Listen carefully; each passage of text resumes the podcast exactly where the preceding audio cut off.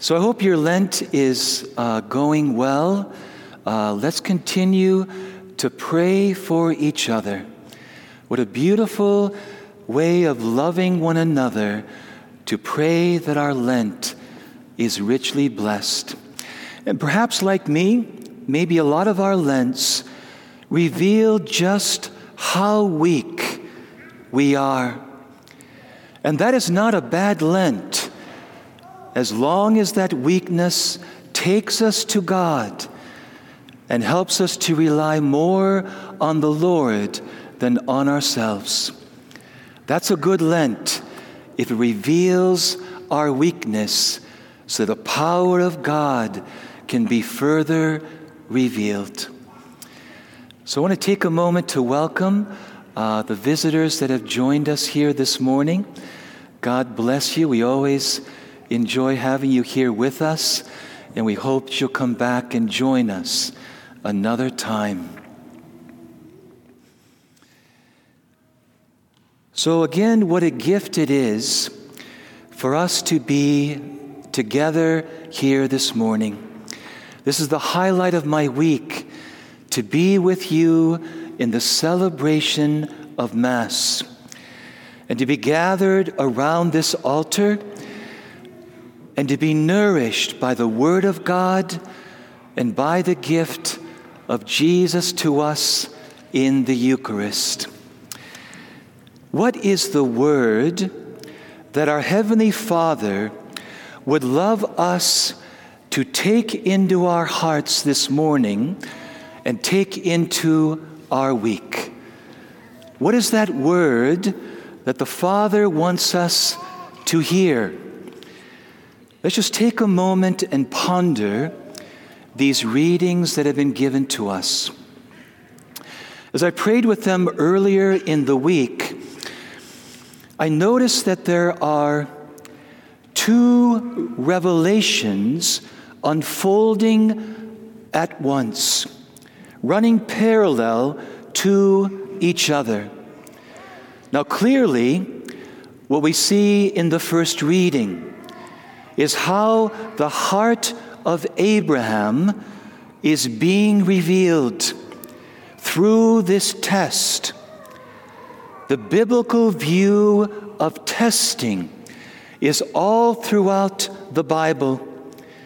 And the main purpose of the things in life that test us is to reveal the heart, to reveal a person's love, faithfulness, devotion, humility, and other biblical traits. But we also know from the scriptures and from our own experience how testing can also reveal areas of sin that may be hidden, areas of weakness, areas of blindness, deep inner wounds yet to be healed, and imperfections that need to be purified. This is the purpose of testing. And so, to appreciate the faithfulness that God was cultivating in the heart of this dear man, Abraham. Let's just kind of take in this whole picture of this man's life. Let's remember that God called him at 75 years old. At that age, a person is well established in a place. He was married to Sarah. He had all his flocks. And God called him and his wife and his nephew Lot and his family to just pick up and leave and to become sojourners in a land unfamiliar for God to point out the place, the land he would promise to give him and his descendants. Abraham and Sarah were childless. And at 75 years old, they were not expecting that to change anytime soon. But God promised Abraham and Sarah a son. And through that son, Abraham's descendants would expand to be as numerous as the stars in the sky. And off he goes. God did not fulfill that promise until Abraham was a hundred years old. Whoa. that is a lot of trust, faith, and surrender. But how far does Abraham's faithfulness to God, his trust, how far will it go? So it says he was tested again. This time now Isaac is born, and he's a, he's a boy of some years.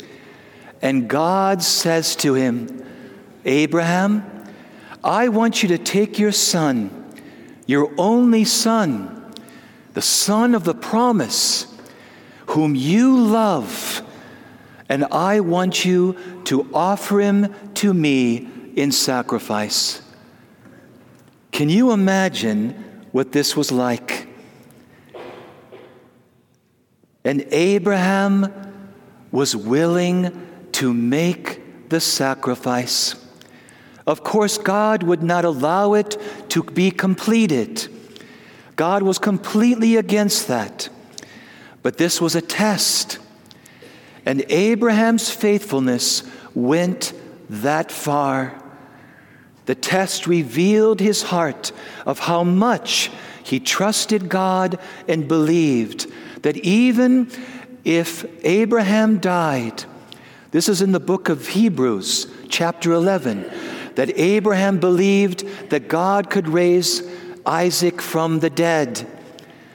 This is in the letter to the Hebrews, chapter 11. Read that. But what's also being revealed is the heart of God, of how faithful God is to us. And all throughout history, all the many times that God's children are unfaithful, God proves his faithfulness every single time. And it goes as far as what Paul mentions in this letter to the Romans. And here we see a connection between this and the story of Abraham. If God the Father was willing to not even spare his only Son for our sake, who gave himself up for us, how much more will God give us everything that we need in Christ. That's how far God's faithfulness was willing to go. We can even say that God is faithfulness. God will never take back his love, but will be faithful in his love and mercy, even to the death of his Son on the cross. This is beautifully revealed in the life of our patron, St. Peter. Jesus tested Peter, and we find out that Peter did not know himself, although Jesus knew him very well. Peter was blind to his pride, his self reliance. He did not realize of how fearful he was of human opinion and how cowardly he was. And so at the Last Supper, he said, Even if all these other disciples deny you, Lord, I will never deny you. I will even give my life for you. And then, during the Passion of Christ, Peter's heart was tested. And let us notice how faithful Jesus is to this man. to understand how faithful Jesus is to us in the moments of our testing. Right as Peter denied the Lord the last time and the cock crowed twice, it says in Luke's gospel that Jesus was right there. Jesus made sure that he would be right there at that moment. And it says that their eyes met. Can you imagine the look of compassion, of mercy, and love in the, in the eyes of Jesus looking at Peter? And Peter met that gaze and his heart broke. He realized now what he was. He was not a strong man. He was not humble. And he was not relying on the Lord. And so, in that humiliation, he realized the truth, but he was met with the merciful, faithful gaze of Jesus. And he went out and wept bitterly. But Jesus would test his heart again. After these moments of healing, of revealing, and of purifying Peter's heart, what would Peter do at the end of his life? He would be then able to give his life for Jesus. Through all kinds of tests, God grew his love, deepened his humility, and strengthened his dependence on the Lord. And he was crucified upside down. Testing is a gift. And my friends, our life, as we know, is one test after another. Why did God not allow my childhood dream to be fulfilled? I wanted to be rich. I wanted to be famous. I wanted to be one of those rock stars that everybody talks about who can't wait to go out and buy the next album. I mean, whatever. That was back in my day. Albums. Now, when I look back, I know that God did not allow that, probably because to save my soul. We see what often happens to the rich and the famous, I'm glad God did not allow that to happen. But then I set my heart on marriage. And I was even engaged to be married at 25. I thought, this is my life. And then God made it clear with this dear woman that this marriage would not be what He wanted for us. And so we called off the engagement. And again, God is testing my heart. Will I still believe that God is a plan for my life? Will I still trust God with my life? And I thought, okay, God, it's not her, it's probably someone else. And then things started to change so radically within a year and a half. Now I feel drawn and called to be a priest. I didn't see that one coming.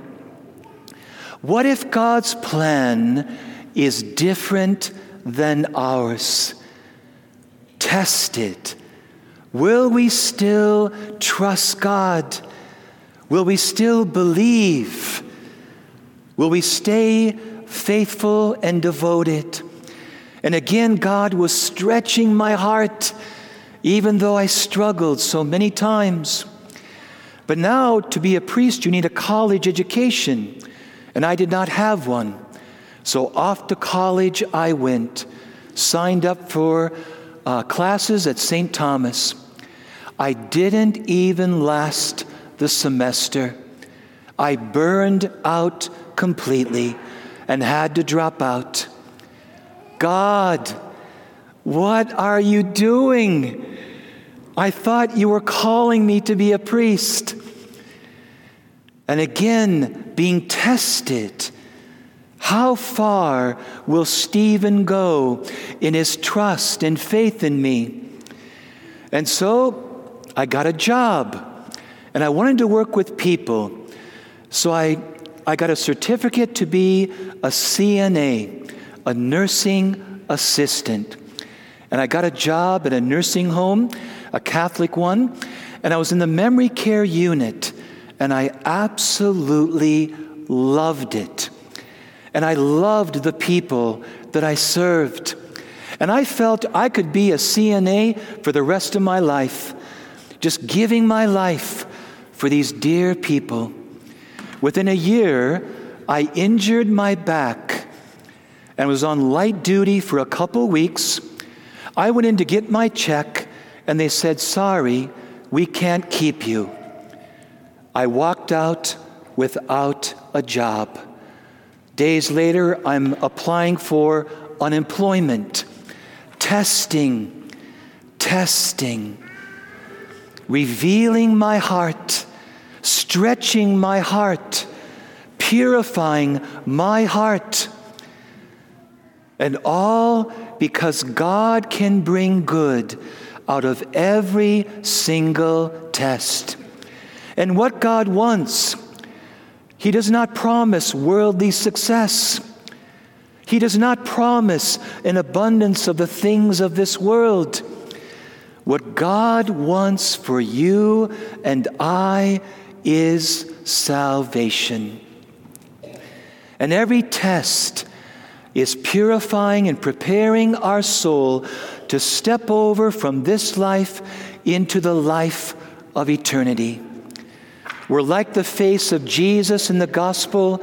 Scripture says, we will shine like the sun in the kingdom of our Father.